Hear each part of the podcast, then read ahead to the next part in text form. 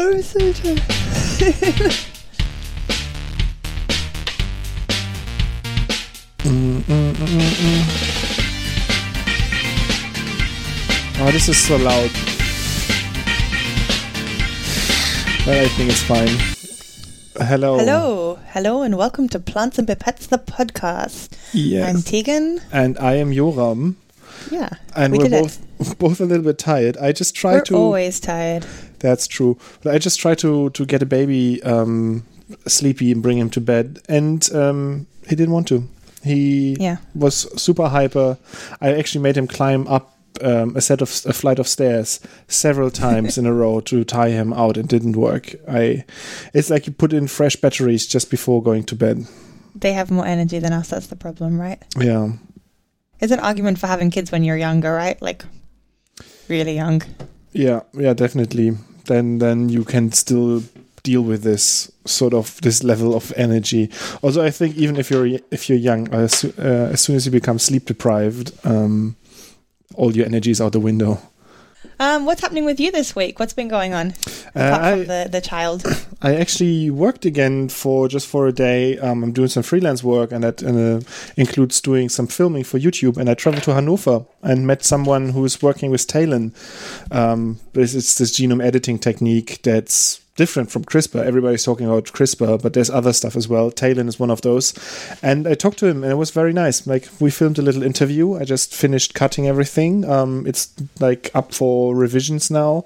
So if I get the like the okay from everyone. It's up next week, but it's in German, Sounds so cool. a little bit less exciting for our listeners, I guess. But Ah, guys, go learn German.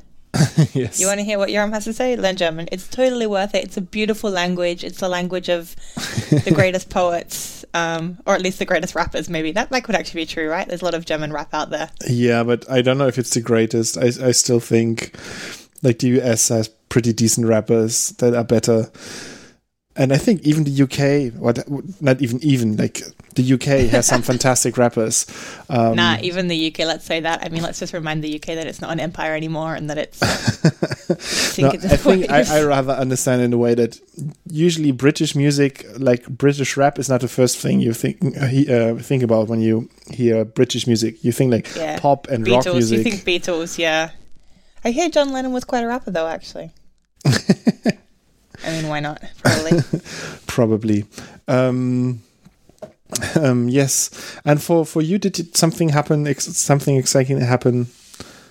Apart from Nothing excited happening. Oh yes, my bank ca- cards came. That's the joy that my life is right now. I'm currently. I've been in the in the UK now for almost two months, and it's just taken a long time to set up some things. So getting like official UK bank accounts and stuff like that. So this is a bit complicated. Um, I haven't been paid yet by my job that I've been doing for a couple of months, just because I haven't had the bank cards, and it's not their fault. It's kind of my fault that I haven't had the bank card set up. But I couldn't get the bank card set up because I needed address confirmation. All of this bullshit that happens when you move countries and yeah, it's stressful. And then at the same time, there's a lot of um, security that the banks have these days. So every time I've been trying to pay with my German card and my Australian cards, like all this residual stuff that I have, and every now and then they just like block my account because I've paid too much with like, what are you doing? What is this London place that you're talking of? Why are you trying to take your own money out in London? Um, so this week I got both my German and my Australian um, credit card blocked, both of which I've been trying to use to pay my rent and pay my council tax, which is really, really stressful.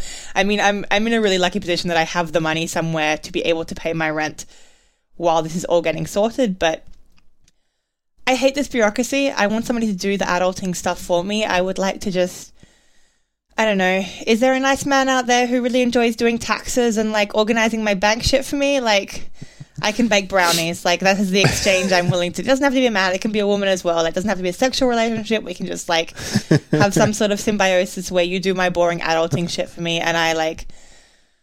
I don't know what I'm bringing to this relationship. Um, fun and joy and um, a much better mood because you don't have to deal with this stuff anymore. yeah, I complain about things, and then you do the things, and I complain still some more about new things. That would be the relationship. If, if that sounds like a win for you, like hit me up, guys or girls or anyone.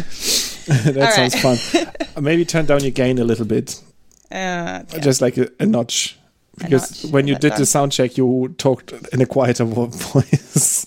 Yeah, I suddenly got really excited about bank cards and boring shit like that. No, it's good. No, it's fine. Yeah. Okay. Um, so uh, adult life has got us caught well. Adulting, yeah. Adulting I did so teach much somebody fun. the word adulting this week, so that felt like that Hmm. itself was my adulting of the week. Was that I taught somebody else the word adulting, and I think like now I, I just feel like I'm done and I want to go and sleep. Um, and it's very cold here at the moment. It's always like heating is very poor in the UK, so like inside is always cold. So I just want to go under my doona and sleep, which is also what I was doing while Joram was chasing his child. I was like, all right, Joram's not going to call me. I'm just going to like take a little nap under my duvet. That's the I way to go. I always wonder why in in the UK the heating is so poor because it was also my experience. I it's cold outside, but it's not like freezing. Like you're not going Mm. to die of cold. At least, like not if you're inside. yeah Um, and everything is so expensive, so we're cheap and we turn it off. So yeah yeah a little that's a bit good on point. us and our financial standing here in this very very expensive city. Yeah, that's that's that's true. That's um, in in Ireland, um, the place I was at it had uh, prepaid electricity. You had to top up like ten pounds a time. What? Electricity at by the door. There was like a numpad where you like punch in the code that you bought from the from the like little kiosk down the road where you could buy just like phone cards. You buy like electricity cards, and you punch that in. Then you then it counts down from like ten pounds, and then yeah, if you're in the middle of a shower and you have electrical heating for your water and uh, electricity runs out, then it's cold water. Um, It's a good way of keeping track of how much you're spending because I never really have any idea of yeah. like, at the oh, I left my TV all night on all night. Now I spent this much Yeah. dollars, right? at the same time, I doubt that this is the best value you can get for um, for like an electricity bill. I think they still overcharge you. Same with like phone stuff. Oh, sure. But I mean, we probably should be more aware of how much electricity we're spending, not just Yeah. for the like financial side, but for the kind of greenhouse gas, like Yeah, carbon consumption side. We should kind of think about. Oh yeah, I did this. Okay, let's talk Yeah. about some other science, shall we? yeah.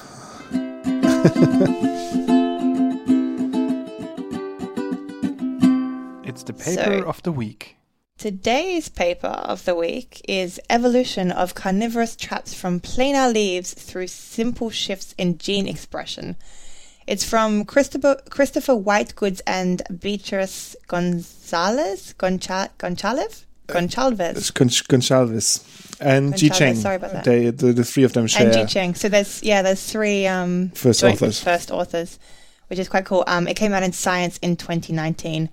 And I'm saying all the title stuff because Joram knows most of the information about the paper because Joram was the one who chose the paper. So why did you choose this paper, Joram? I chose this paper because it sounded very interesting to talk about um, the development of these traps. So the paper talks about carnivorous traps. Um, so in carnivorous plants, it's something we actually talked about last week, right? The, the pitches of carnivorous plants, they look very different from most as, uh, other organs that you have on a plant. So maybe you have some flower structures that look similar to a pitcher, but usually the leaves, the roots, the stem, none of it really looks like a pitcher. So And in the, and they are they are leaves. They're kind of modified leaves, aren't they? As far as like classification of organs, a lot Yeah. of these are like leaf structures that could have been leaves, but then chose a different fate. And so I found this very intriguing to understand how this works. And so I yeah started reading up on this paper. I actually found it on Twitter because one of the first authors, Beatrice, um, she uh, posted about it on Twitter, and I bookmarked it and came back to it. Um, and because the paper it's a it's a report in science. Um, is rather short but very very dense in information. I reached out to her and had her explain some of the stuff that in in more words and could fit into this rather short format of a paper. Um and Yeah, so there's kind of there's like three bits of the paper, and the first bit is kind of a um, like old school description of the plant to kind of get you familiar with the different structures that you have on this species. And then the second structure is kind of uh, section is kind of about gene expression and how different expression of different genes can contribute to the development of these unique leaf structures, the traps. And then the third is a computer modeling section, which Yeah. yeah and uh, yeah especially the modeling section and especially talking about so we will talk a lot about like ge- uh, geometry and um, arrangement and growth directions and, and orientations and all of that in words for me as a non-native speaker was at the edge of the things that i could easily understand because then Yeah, I I don't know if it's a native speaker. For me, also, I mean, there's there's the technical terms which we're just not familiar with as well. So this is yeah so let's let's try to to get through it. Um, I want to at the beginning. I want to really thank uh, Beatrice. Um, so I wrote about this. It actually published today. So yesterday on the day of the podcast release. Um, uh, a rather long article uh, with a lot of help from from Beatrice, who gave me like good explanation and quotes and, and stuff. Um, and so, yeah, I really want to thank her for the input. That was really pleasant to have one of the first author, authors explain um, parts of the science there. Mm-hmm. Um, so, yeah, the beginning of the paper is really just um, a description first of what we're dealing with here, and that's a carnivorous aquatic plant, um, Utricularia gibba um, which mm-hmm. is the humped bladderwort um, in English. Uh, yeah, and that gibba is the the humped meaning. I think the yeah the etymology of this gibba. So this is kind of the clue to what's happening with this plant. And if you want to like imagine what it looks like, to me it sort of looks like dill. It has these very thin, uh, thin leaves um, that are almost yeah, I don't needle-like. think that's wrong actually. It is dill like. It is dill like, and then at the edges or in the at the what is the word like at the forks when um, a leaf structure um, branches off from the main stem, then you have a, uh, you can have a trap there.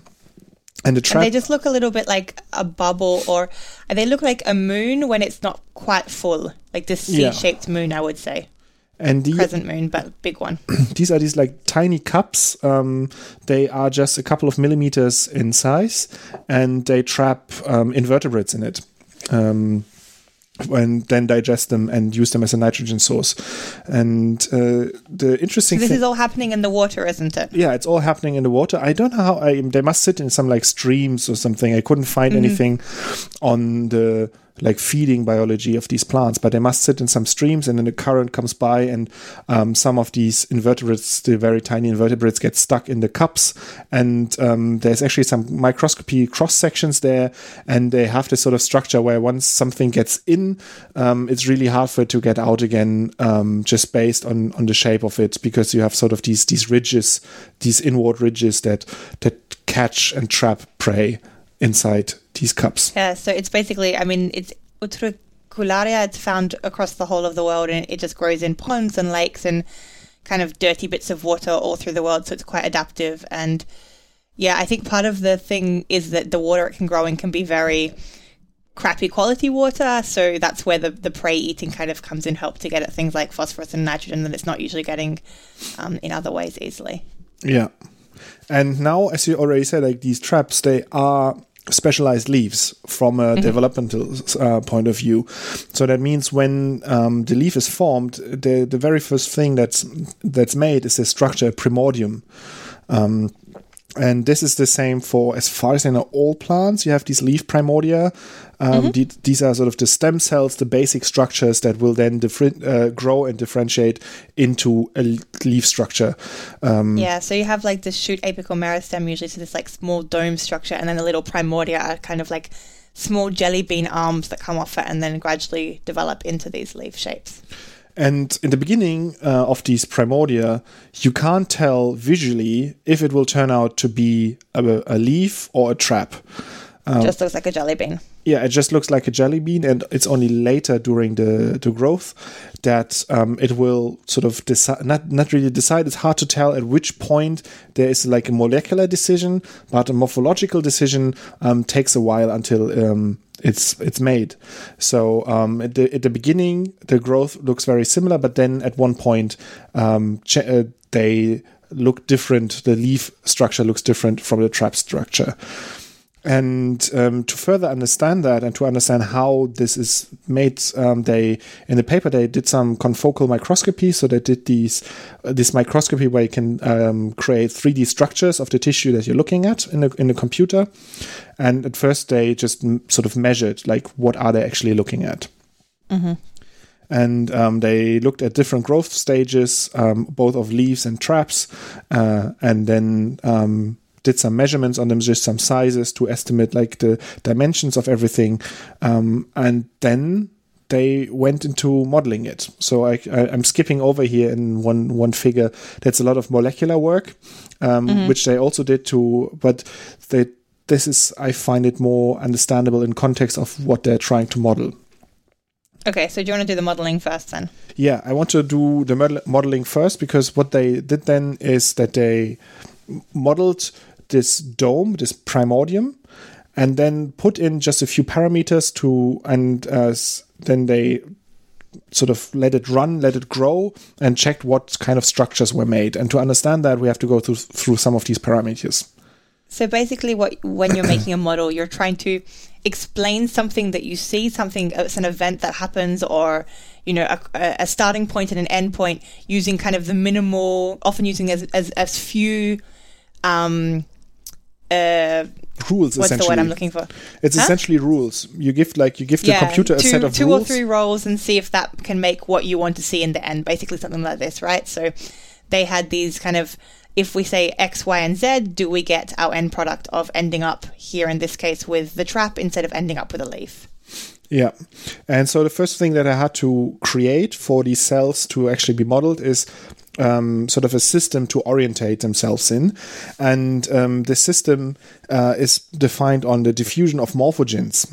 And a morphogen is a molecule that's made at one point or at one like area in, in your structure. Then it diffuses and it is degraded at another point, and it creates a gradient from the source to the sink of this molecule of these morphogens. And this in this in the model, these are just hypothetical morphogens. So these are just you just say, look at the base of our dome. There's a molecule made, and it uh, diffuses to the tip, and at the tip it gets degraded, and so we have this gradient from the bottom to the tip, and this is our first um, orientation. Yeah, just to clarify, a morphogen is kind of a generic term for one of these chemical signals. So it's not like a special class of molecule. It's just kind of this term of saying this is this diffusing concentration gradient forming signaling molecule, basically. And um, yeah, later in the molecular work, we actually have a look at if these morphogens exist. But 1st let's um, look at some some more um, that they added there because now we have one dimension. We have from the base of the leaf to the tip of the leaf is the base from the dome to the tip of the dome. Um, but then there's also um, a diffusion that goes um, from the outside to the inside. That's a, a um, that's another um, dimension that you can where you get a different gradient and then you have a sort of uh, You mean like from the from the outside to the kind of core of Yeah. this dome shape? Yeah. uh, and then you have uh, perpendicular to this so the cells sort of know when they grow perpendicular to this this is then the third dimension so there's not actually a third morphogen for these uh, for the third dimension it's just knowing that you grow perpendicular to one of these gradients and uh, the final thing that they put in here as a coordination in this model is the difference between the adaxial and abaxial side, which is um, extremely confusing. Took me a while to, to understand, and actually some notes where I write down what it means. So what it means is that the abaxial side with the B, with the soft B sound, that's the top of the leaf. That's the, the area that will become the top of the leaf. Tegan's shaking her head. Um, it's a Not us- not usually. Maybe in, in this case it is, but I think no. normally that. This follows regular nomenclature, so I mixed it up already on the first try. So I always think the abaxial side is the a back of the leaf. So it's the bottom of the leaf. It's the back of the leaf. So that's how I remember it. Um, technically, I think it should be the one that's not facing the stem if they're more upright leaves. Um, yeah, yeah, you're right. But, so, like, yeah. the, the B is the bottom, and the the B is is for the bottom or for the back. So it's the abax of the yeah. and okay. the adaxial is the top because it's And the Dach in German is roof, so you can do this, Joram. Yeah. I feel like this is really helping you. yeah. So and top and bottom here, as you said, it's like it's the the top area is the one when the leaf is folded up, that's closer to the stem, and the bottom Mm. side is the one that's facing away from the stem. That's why it comes from. Axial is the, the axis of the stem, and then it's the one that's facing it and the one that's not facing it.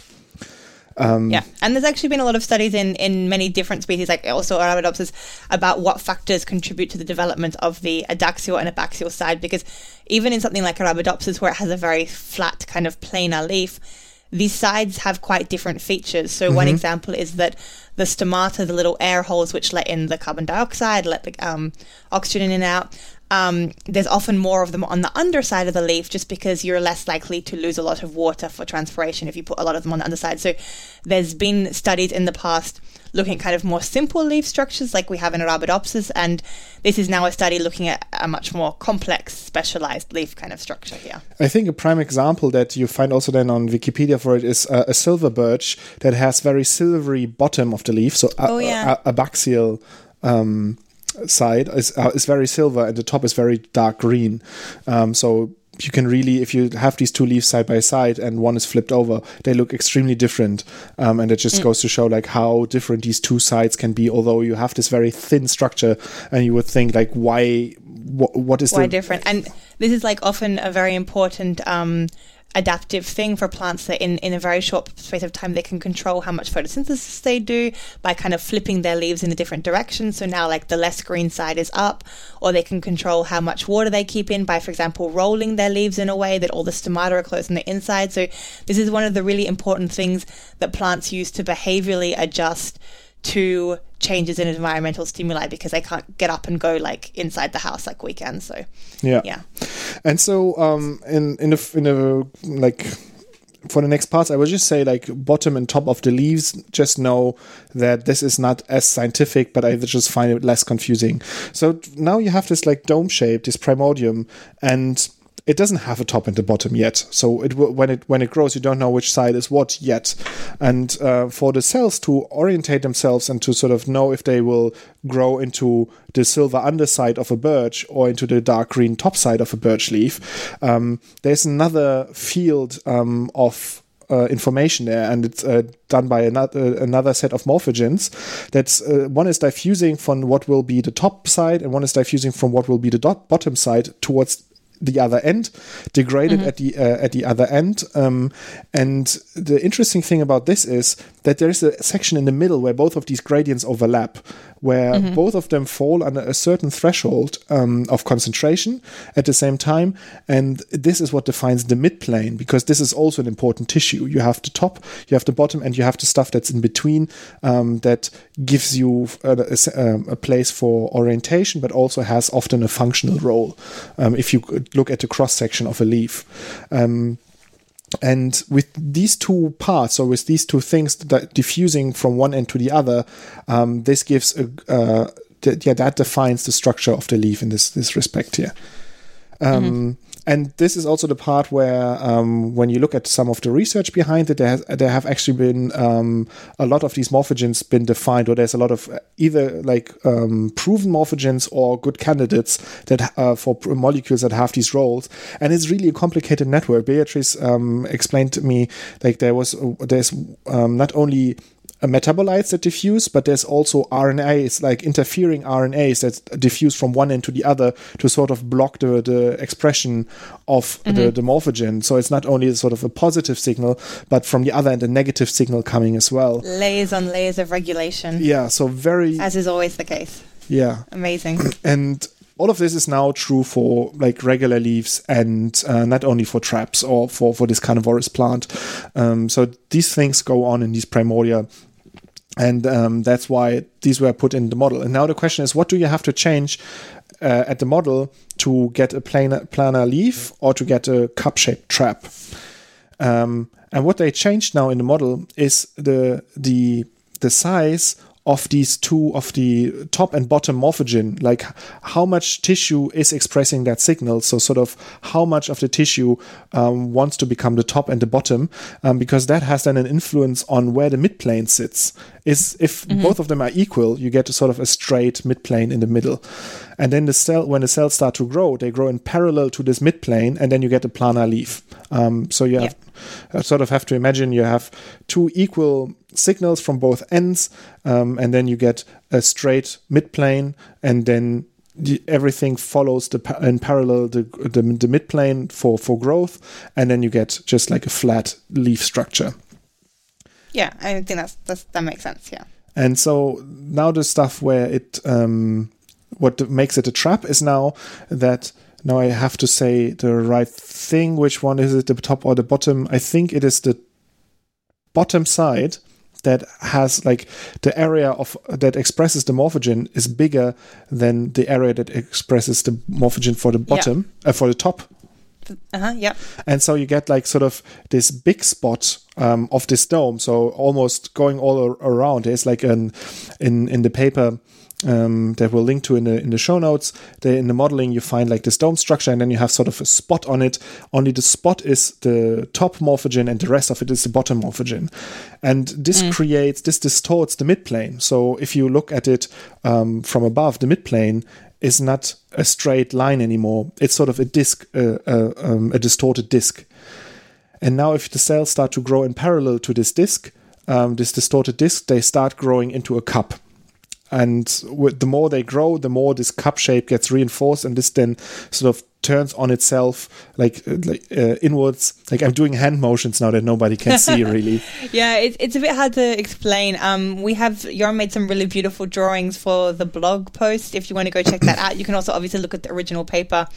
Um, for me, it's it's easiest to imagine it in a 2D plane where you kind of have somebody standing up straight as a tiny little primordia, and then growing taller, but in an uneven way, so that their their back becomes longer and longer, and their front part kind of shrivels up, and it kind of ends up turned um, Yeah. like on its front. But this is also a 2D representation, so you should look at the paper or look at Joram's pictures to kind of see it in a 3D way and how that happens because it's, Yeah. it's not coming from this straight plane; it's coming from this more dome-like structure in the end. Yeah, but the the key the key idea here is you have these two morphogens that um, that define the growth area, and in a trap, they are just uh, not equally distributed. One of them is much bigger than the other, while in a planar leaf, you usually have them uh, very equally distributed, um, which then growth uh, gives you this uh, growth and length um, and and wide.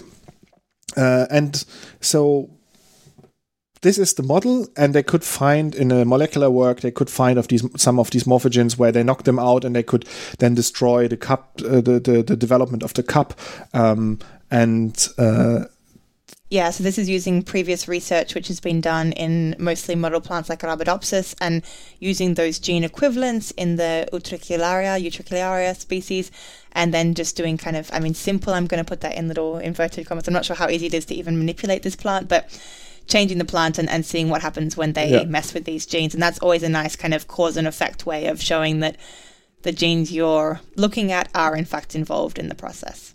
So they've got also some images of that in the paper if you want to check that out. Yeah, and because we're talking already quite a bit now on the paper, I watched one just to briefly mention one of the the um, last key findings um, in the paper, which is the chicken and egg problem in leaf development. Which is, is it the um, uneven dis- uh, distribution of cell division? So is R one is one end dividing faster than the other end? Um, that gives you this distorted uh, growth and it gives you this cup shape, or is it something else? And uh, tied to that is also um, is the growth direction defined by the the way the cells divide, or is uh, do the cells divide following the direction of growth that's given to them? Um, and for this, um, there's also in the in the post that I, I drew a very simple image that's based on one of the experiments that they did, um, where they modeled then instead of doing the whole 3D modeling, what they did for their computer model, they just looked at the 2D model, um, and they gave they they first of all they saw that the for the model to work, the growth rates w- were identical. So the top and the bottom of the leaf grew at the same speed. That, so that's the first thing. So it's not just that the bottom side is just growing that much quicker, and that's why you get this this um, changed into a cup shape. Um, and then um, for the other thing, they just modeled on a 2D space um, the cells, how they would elongate in a certain direction. So they give them a growth direction, and then they give them a restriction that they should only divide across the narrowest gap that they can form. So they can't just, if you have sort of a long tube of a cell, they can't go from the far end to the other end and div- div- uh, divide in this direction. They can only divide at the shortest end, which is also something um, that I think is, is taken from um, observable biology. So you see that these cells, the, the, cells usually try to divide across the narrow, like the narrowest distance. And just with these, t- uh, this, this input that they have to uh, pick the shortest length for the division um, and when they grow this gives you then a coordinated growth plane so they all uh, div- division plane so they all divide in the same orientation just because you tell them grow upwards and then divide at the shortest point. That makes that they all divide in the same orientation and not like uh, statistically like randomized in like some would then grow like divide a- across the long side and then maybe like be split yeah in a different uh, in a different plane. Um, and that answers the question that for for leaf development is like is it direction defining division or division defining direction? Um, and it's direction that defines the uh, the plane of division which brings which de- defined me uh, uh, defined my title of let's grow to to joy division planes um, which happened when it was like Which past the title midnight of the blog post. yeah, the title of the blog post and was like the last thing I wrote there, like past midnight. So forgive me if it's a terrible title. Okay, and the title of the paper is Evolution of Carnivorous Traps from Planar Leaves Through Simple Shifts in Gene Expression. So you can check that out. We forgot to mention at the top that it's from people at the John Innes Center, but also from the Chinese Academy of Sciences. Um, and yeah, some uh, universities also in China mostly. Um, and also, one thing to put is that if you're interested in this utricularia or utricularia, I'm not really sure how to say it properly. John Innes has put some movies. I've seen at least one cool movie on YouTube called "The Secret of How Utricularia gibba makes its animal sucking traps," and this is using kind of 3D um, constructions of the the trap itself. If you want to have a look at that, and it seems to be based on work done by um, some overlap of the same authors that are on this study. So Yeah. we'll put the link to that in the show notes as well. Yeah, um, yeah. Check out our post. Um, I'm I'm very happy uh, about it. Although I think it's a complicated thing to talk about um, if you don't have the images to go with it. And even for me, it took me forever to understand like what is growing in which direction and what does it mean.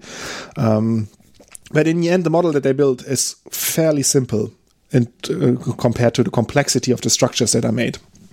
I think that's the reality of a lot of things. A lot of complex work, and the idea is to simplify it down. Yeah. So this is quite an amazing job.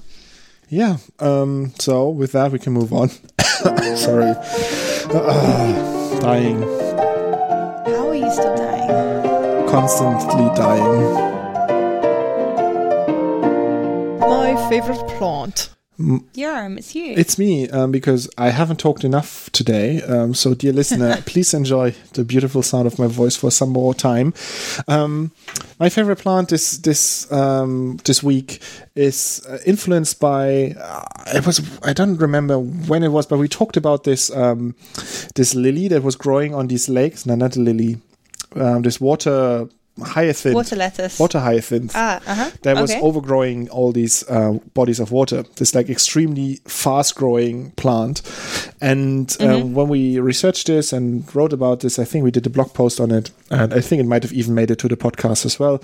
But anyway, so I tried to figure out why is this plant growing so quickly, and I couldn't really find a good reason because like it could be interesting for other stuff as well to have a plant that grows very quickly. Um, but what I found then was the slowest growing plant. Um, Okay. And this is what I want to talk about today. It's Puya raimondii. Uh, it's also called Queen of the Andes, Titanca or Puya de Raimondi.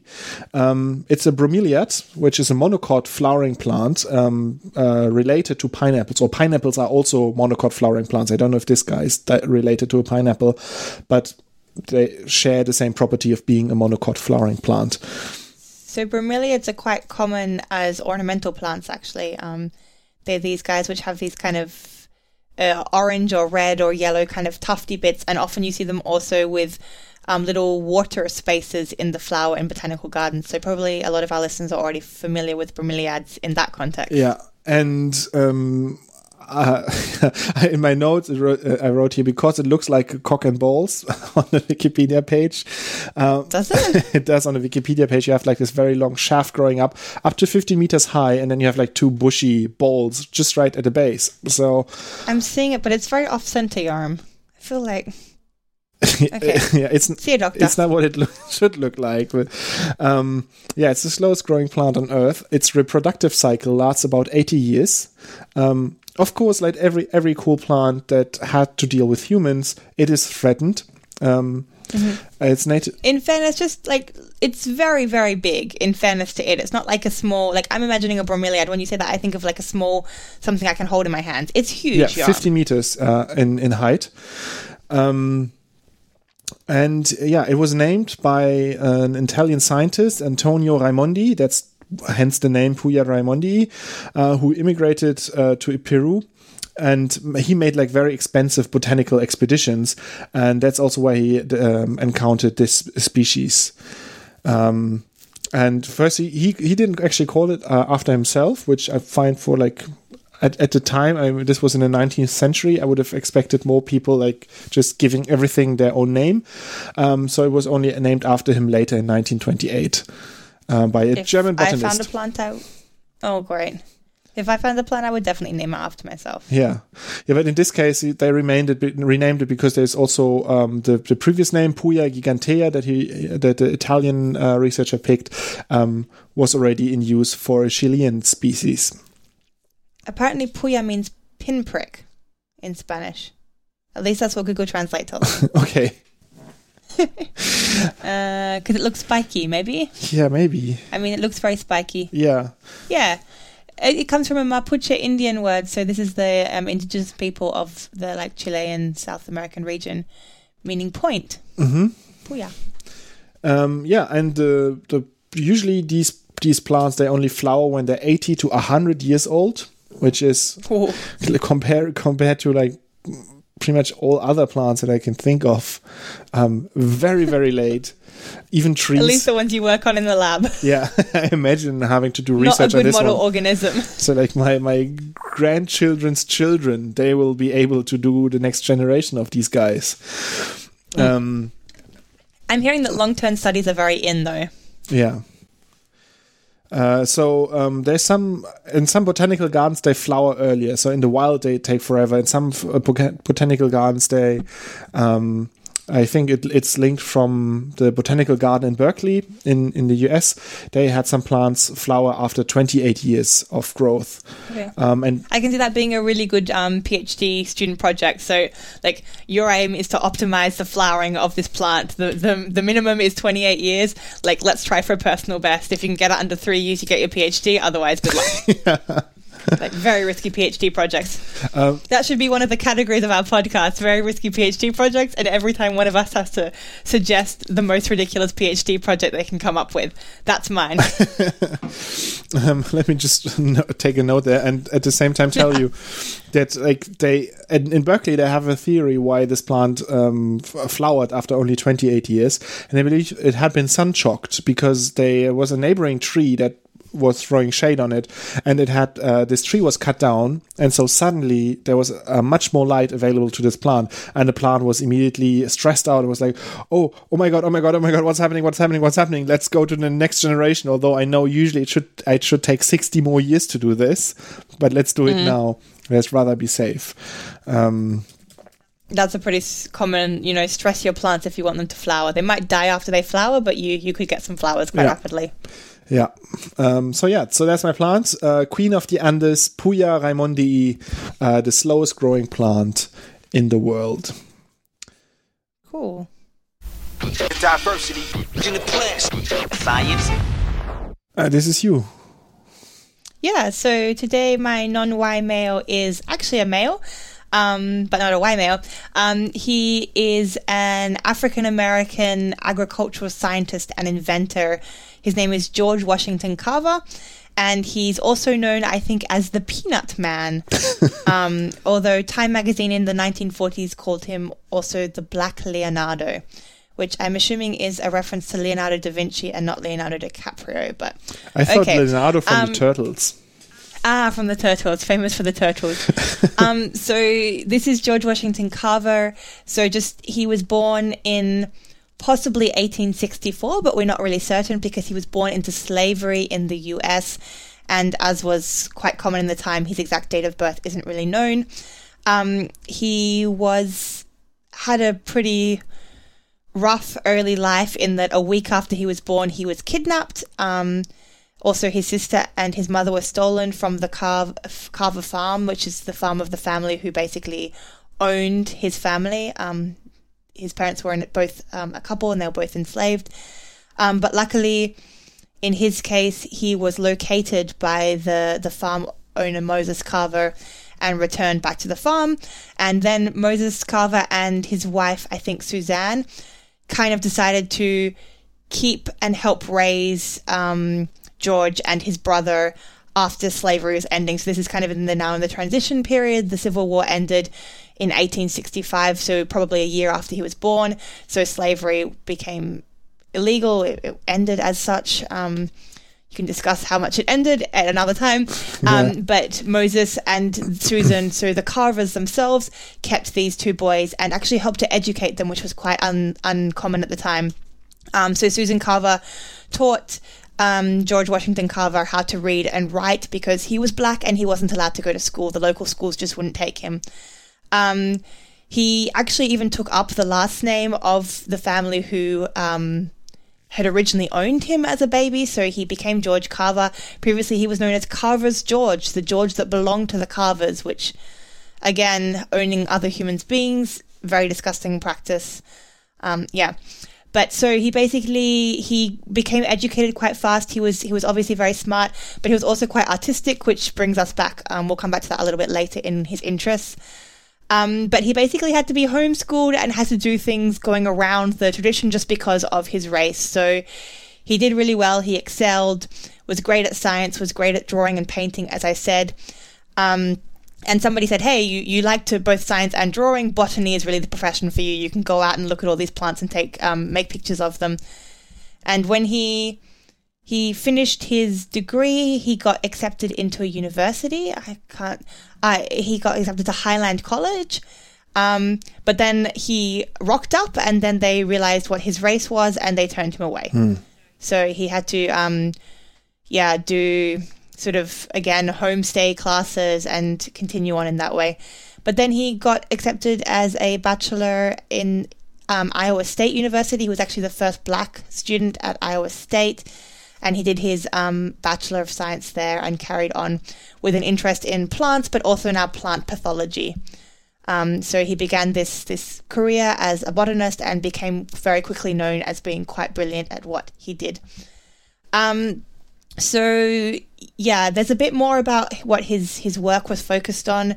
He was really interested in the idea of crop rotation and in particular using peanuts as a way to mediate the soil, particularly that which had been used um, for growing cotton for many, many years. And basically, by growing the same co- crop in a very intensive way for a long time, the soils had been degraded. So he had this idea of putting this um, peanut, this legume plant, which could help with nitrogen fixation and um, bring back the quality of the, the soil in that way.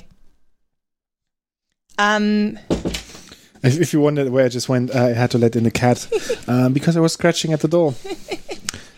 Okay, so apart from his interest in peanuts, which got him the name as the Peanut Man, he was also super interested in education. So obviously, he was interested in, in trying to make education a bit more accessible to people, possibly because of his own upbringing.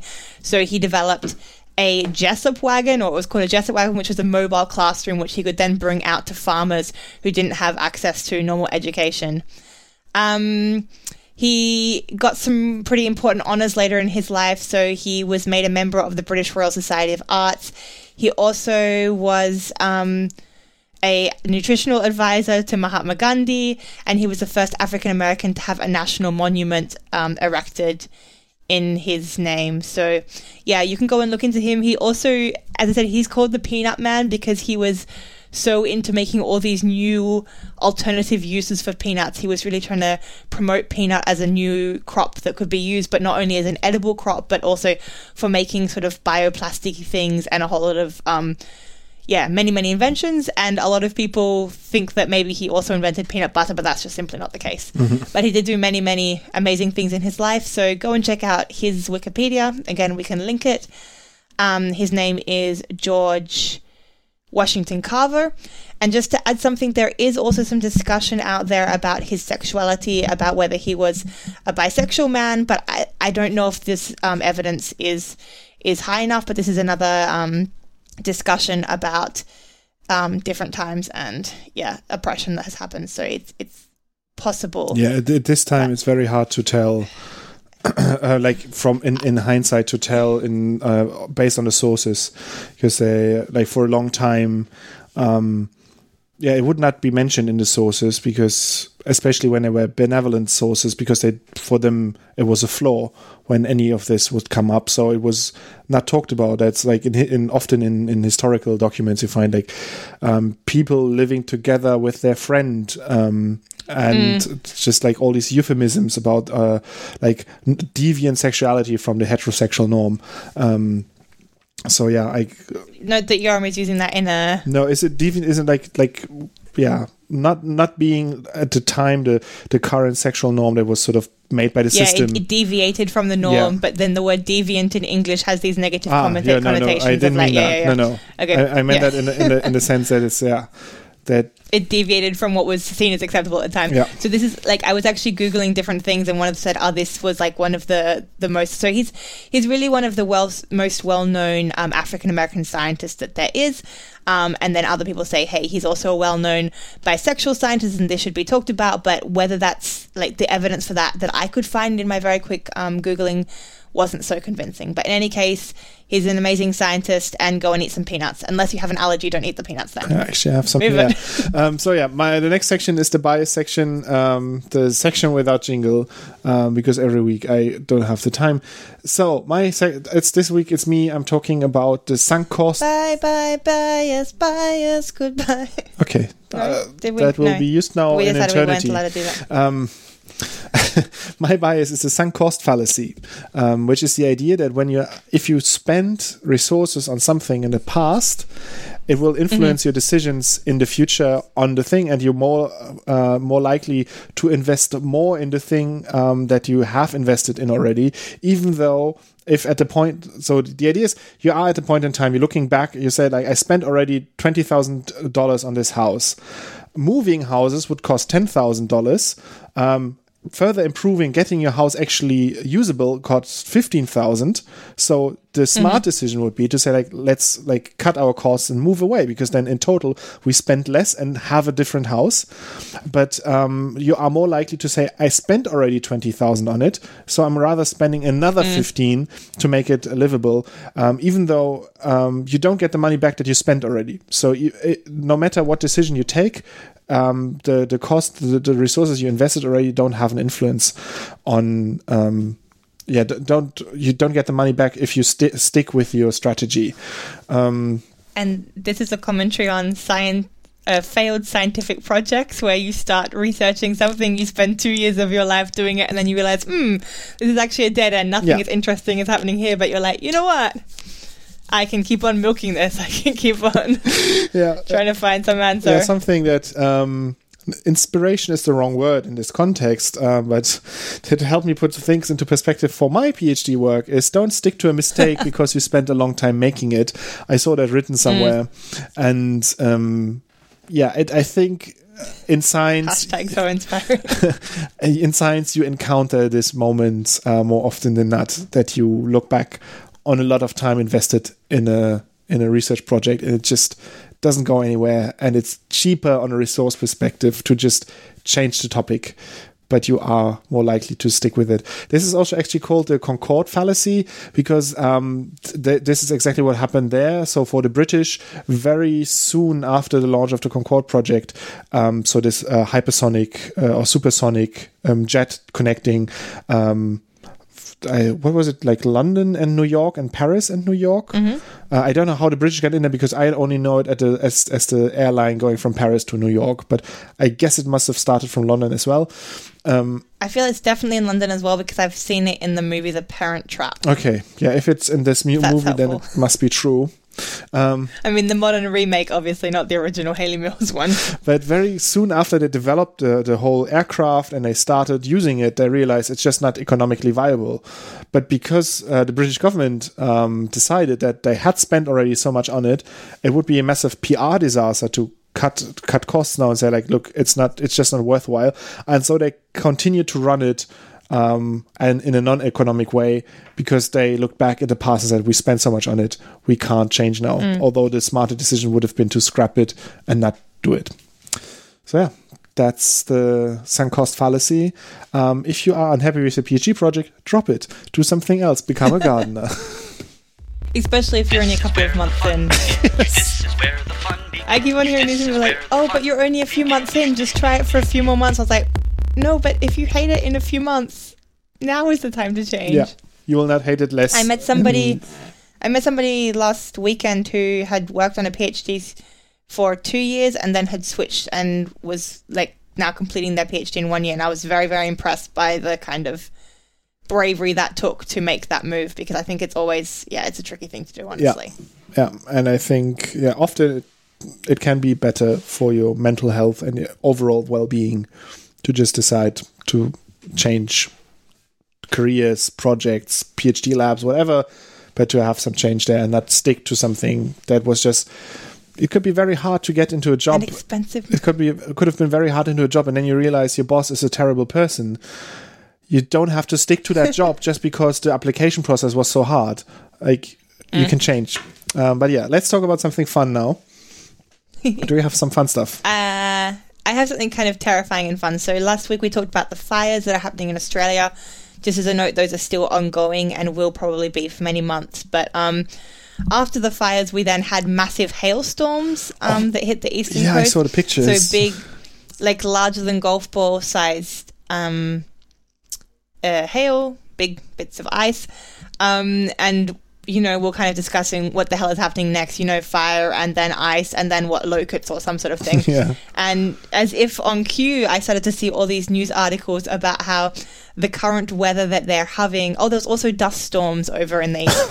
the current weather they're having now is this more humid weather, and this is the perfect breeding weather for a certain kind of spider known as a funnel web spider. And the funnel web spider is pretty much one of the most deadly spiders in the world. So it's one of the few spiders that can kill a grown adult um, by biting it. So that was just kind of fun, but also kind of terrifying. yeah extremely terrifying for from Yeah. my acro- uh, arachnophobe point of view Yeah. at least um They're called funnel webs because yeah, they build these little like kind of traps. So yeah yeah, that are probably also influenced by morphogens. No, probably not. Different kind of trap. no, no. but yeah, I've actually I also saw like uh, some headlines about this, and I was too terrified to continue reading about like how these like, very dangerous spiders are now on the rise. Um, yeah, and I also saw images of the car parks uh, destroyed by the hail. Um, like Mm. a whole car park, every single car c- completely destroyed, all the windows broken, um, massive dents in the in the structure. Yeah, it's it's it's terrifying. I'm quite happy for me personally, although I, it sounds terrible to say that, but Well, this actually happened in um, Perth, in the town that I grew up with, in about um, maybe nine or ten years ago. Now there was a huge hailstorm, and it was really devastating for the PhD students and the researchers because it just ripped through all the greenhouses and basically experiments that had been going on for years and years and years were yeah, completely destroyed. Of course, there was also the financial costs to people's houses, to people's properties. Cars were all dented. Like we had a whole lot of golf ball cars driving the street in the next years where they all have these kind of dimples on them because yeah. it's not worth. I mean, it's it's completely over the entire body of the car. It's not financially worth fixing that car, um, but it can't be written off by the insurance company. So yeah, Yeah. quite dramatic. Yeah. Um, so I have something that's been also on the news now. Um, you might have seen it already. It's about these xenobots. These are these artificially combined cells of uh, of skin cells and heart cells. I think frog skin and frog heart cells in cell culture. So not actually like taken from frogs, um, like living frogs, like cultured in cell culture and then combined. And interesting thing about this is that uh, these are living robots. So these are living cells that have been put together. I don't know how. I don't understand enough of the the science behind it to know how they manage to manipulate them to that they grow in a specific shape but they have they made uh, several different ones that then because you have the, the skin cells give you structure and the heart cells give you impulses and that allows you to move for example because the heart cells they have this like contraction going on while the skin cells they are more rigid and give structure to the whole thing. And with that they made like different types of xenobots that can, can carry drugs or collect small molecules. And the crazy thing about them is that they can repair themselves so if they get damaged they just regrow that part because they're living and of That's not what we want, isn't it? That's always what we learn with the robots: is don't let them repair themselves. like you can let them do everything, you can let them murder if you want, but like once they break, don't let them know how to fix themselves. I mean, Otherwise, we can't destroy them. very good point. Very good point. Um, I mean, if ever there was like, first we have spider swarms and hail and, and fire, and now we've got like microscopic animal robots which can microscopic animal robots which can repair themselves. This is definitely the end times. The end times. if you frame it this way, yes, it's quite terrifying. Um, so we link to the study uh, published in PNAS. Of course, it's like early work, so don't expect like a hospital that will inject you these nanobots that will carry a drug to a place where it's needed. Um, but it's pretty cool, and they say like the advantage of them, um, apart from like the self repair, is also that you they don't leave any residues. So if you would use them in a medical context and you would inject them and they would like go to a place, deliver the cargo, you don't have to take them out again. If you have any sort of mechanical bioplastic or whatever structure, they usually don't They degrade in the body. again. Yeah, they have to. Or they stay there, they set up shop, they take over your body, they start controlling you from the brain inside Yeah, out. and these things. yeah. Apparently, like if they don't out repair themselves, they um, can be destroyed completely, taken up by the body, and then they're nothing. It's not not there anymore. You don't trust That's it. what they say now. I don't trust it. That's what they say now. yeah. Um, I have something cool from a magazine called Scientometrics, which I'd never heard of before. Um, I have a Google alert for evolution, and this is called Mapping the Dynamics of Research Networks in Ecology and Evolution Using Co-Citation Analysis. It's by Rial et al., and it just came out a couple of days ago in this Scientometrics. And it's basically just looking at um, the different citation networks that you see between different fields within um, ecology and evolution as, as a larger field. So, um, what ideas used to be, and it's looking from the period of 1975 to 2014 and looking at what ideas used to be dominant in this field um, and how those ideas were attached to other ideas to make up kind of subfields and how that's changed um, over time. So, they say, like, there's been kind of three main bodies of literature the population community ecology, the evolutionary ecology, and um, population or quantitative genetics.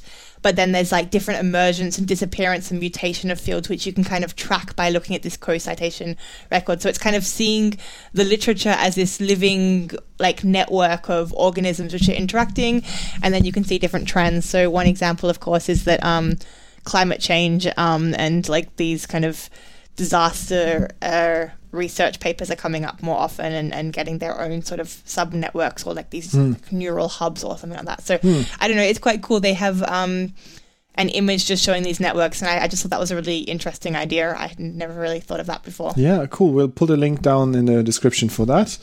Um, so my I don't know if it's open, but they have a preprint that is open, so you can check out the preprint. yeah, yeah, yeah, I just I'm just looking at it. Um, it wants me to buy the article, um, but That's a preprint. Okay, then I'll try to find a preprint and link that instead. Um, yeah, my next thing is something like a palette cleanser, something very happy. Um, it's a cute little comic on Arabidopsis research. It's called Arabi's Research Notebook. Um, I found this through the Plantae community. Uh, I think it's from a Taiwanese uh, artist, um, and she drew this little comic. Um, it's from Jin Liao. Although I don't know now. I I, sh- I I will say they now because I can't. They have a, a snorkeling mask on and a full like diving gear, so I have no idea. Just or even I can't even extrapolate from the phenotype about the gender. I'm Which is anyway not a Exactly, like, the more I think about it, gender expressions so far. I'm just saying they they built, uh, drew this uh, nice comic and they drew it in English and Taiwanese. Um, and it's just like a cute little comic um, about why we use Arabidopsis, what um, they are actually, uh, in this particular case, what they're researching, um, and from all the science comics that I've seen in the past, um, I really like this style, and it's one of the prettier ones. Um, science comics have a tendency to be done by scientists who are great at science, not so great at comics, but this one is great at both. Um, so we'll link that. It's um, it's very, yeah, it's just very cute. It's, it has this like anime style, and um, I really enjoyed it. Um, I have a couple of small things. So, how, how are you going with your facts? I You have one more fact, share, and I don't have a cat fact. Do you have a cat fact? Okay, I have like one comment, which is that I took a BuzzFeed quiz to find out which houseplant I was. and I got a rubber leaf, a rubber tree. So I was really disappointed in that. So you suck, BuzzFeed. I'm unsubscribing, and I hate you. ficus is a Fair fine, but if I'm a ficus, I'm clearly a ficus lyrata. Just obviously. Fair enough. Not a common. Anyway, yeah. Um, I have a cat fact. Okay. But we're not ending on it now. Do you have something else? Uh, I have another cool paper that people should probably read. Okay. but I haven't read it yet. So it looks really cool. Correlative three dimensional super resolution and block face electron microscopy of whole vitreously frozen cells by Hoffman et al. It came out in Science um, on the 17th. So I guess at the start of this week, the end of last week.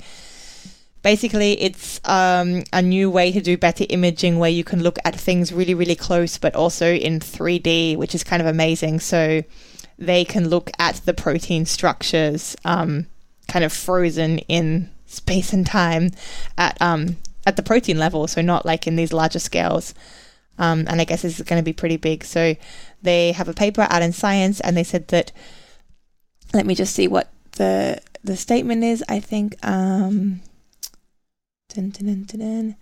There was something about how nearly every system we studied revealed unexpected results. So they were looking at the different parts of the cell and they were just like Hmm. amazed by everything they saw because there was all new stuff that hadn't been properly described um, before. So new method or, or improvement of this kind of microscopy slash yeah double microscopy method. So go check that one out in science. Yeah, I try to find it on on the website now for the link. Um, I've got it. Yeah, yeah I'll find it. Um, link in show notes. link up, swipe up, whatever the thing is. my last thing for today is um, an article by Mirjam Glessmer. Um, she's a researcher. I just am looking now for there. Um, she's an oceanograph oce- oceanographer and teacher. And she wrote an article about six reasons for researchers um, for, to use Twitter. And I found this quite interesting. Um, her opening premise is uh, why but I don't have anything interesting to say. I'm just teaching a blog course right now is not a good excuse for not tweeting. And she got through six different reasons why you might uh, have something to say and uh, it might have something worthwhile to add to the overall conversation on Twitter. Um, I'm just going to go uh, uh, like mention a few of them, like tweeting to get advice or answers from others, um, which is something that I've done also in the past, which is really helpful if you know the right ha- hashtags to ask ask around. You can you can get very quick, very good answers to different questions. Um, you can um, get input or improve teaching or save prep time uh, through Twitter, but also establish yourself as an authority on your field and spread interesting information about the things that you are very interested in.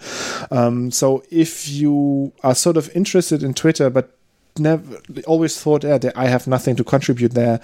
This is a cool article to get you inspired, to get some ideas why it would be useful.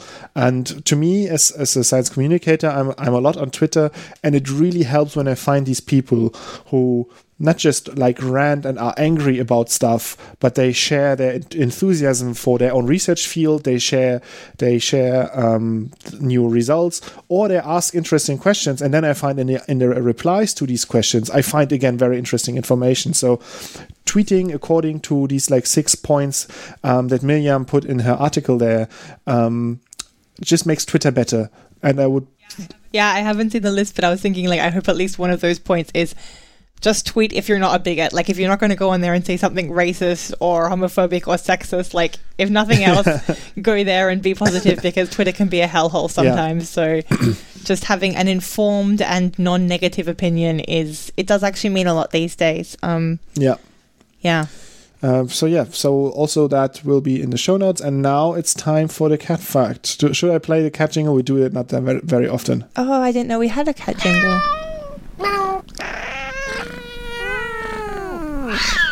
It's not really a jingle, is it? Cat fact. Um, it's not really a cat fact, actually. I lied. I just wanted to hear the jingle. No, I didn't know we had a jingle.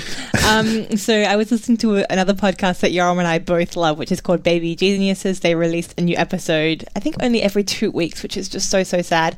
Um, we discussed this before. But they introduced this idea of terms of venery, which is the the name for collective nouns of of different groups of animals. And actually, when I was home in Australia, my parents were saying something pretentious about how they bet that a lot of people don't know the terms of venery. And I was like, yeah, of course they don't. Like, I don't know any of the terms of venery except a murder of crows because crows are terrifying and I know they're going to murder me. That's how I'm going to die. But like, nobody knows collective terms for animals because they're stupid.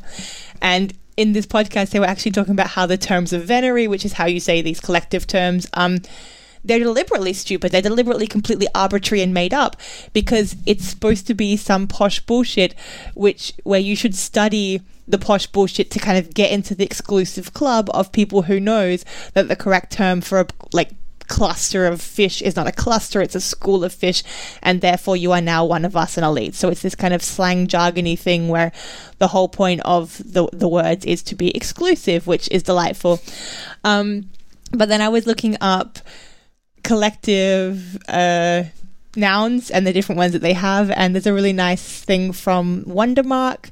So David Malki is the creator of a cartoon called Wondermark, which I think is one of the west- best web comics that is out there in the world.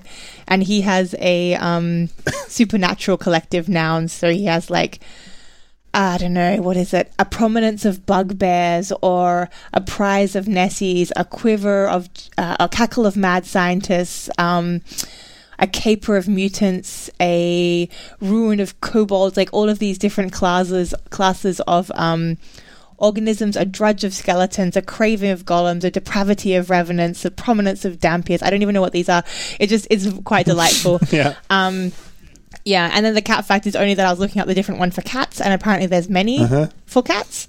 So if it's feral cats, you can have a destruction of feral cats, which I think is very apt, especially in the context of like them being in Australia and ruining wild wildlife. But you can also have a clouder of A cats, clouder? which sounds kind of silly. A clouder. I don't even like what is a clouder. A glaring of cats, which is very cute, and a pounce A of pounce. cats. So I imagine like it's like a pounce, like an active group of cats or an inactive group of cats. So Okay.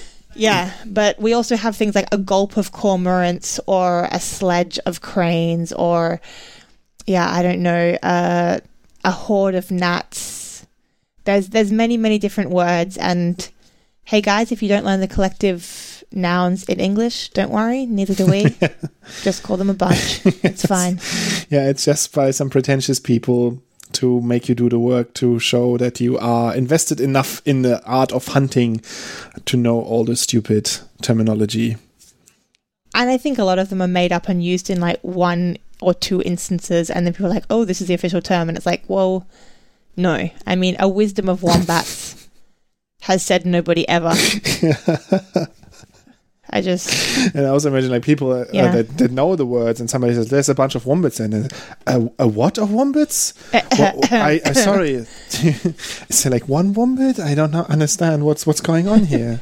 um, yeah, I do know that when I was, um, I was learning Japanese when I was a kid, and there they have different ways of counting. So the numbers are kind of the same, but you modify the the the word after the number depending on the kind of object. So there's like uh, a round but cylindrical object. So like um a pencil or a chopstick would have this one way of counting, and then if it's more like a, like it's it's it's different categories of objects have different counting methods, and that was always insanely tricky and difficult.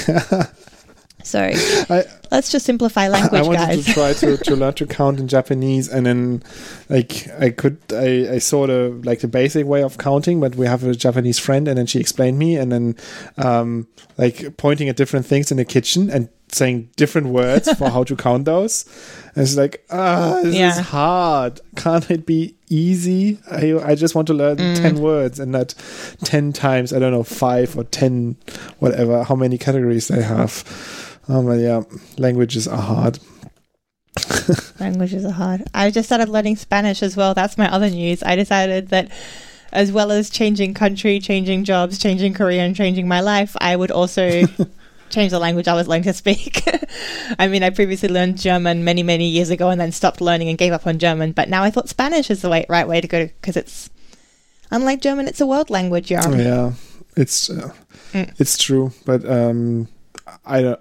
But then my Italian friend was talking to me on messaging in Italianized Spanish and just basically mocking the fact that I couldn't understand anything because so far I can say hola, hola.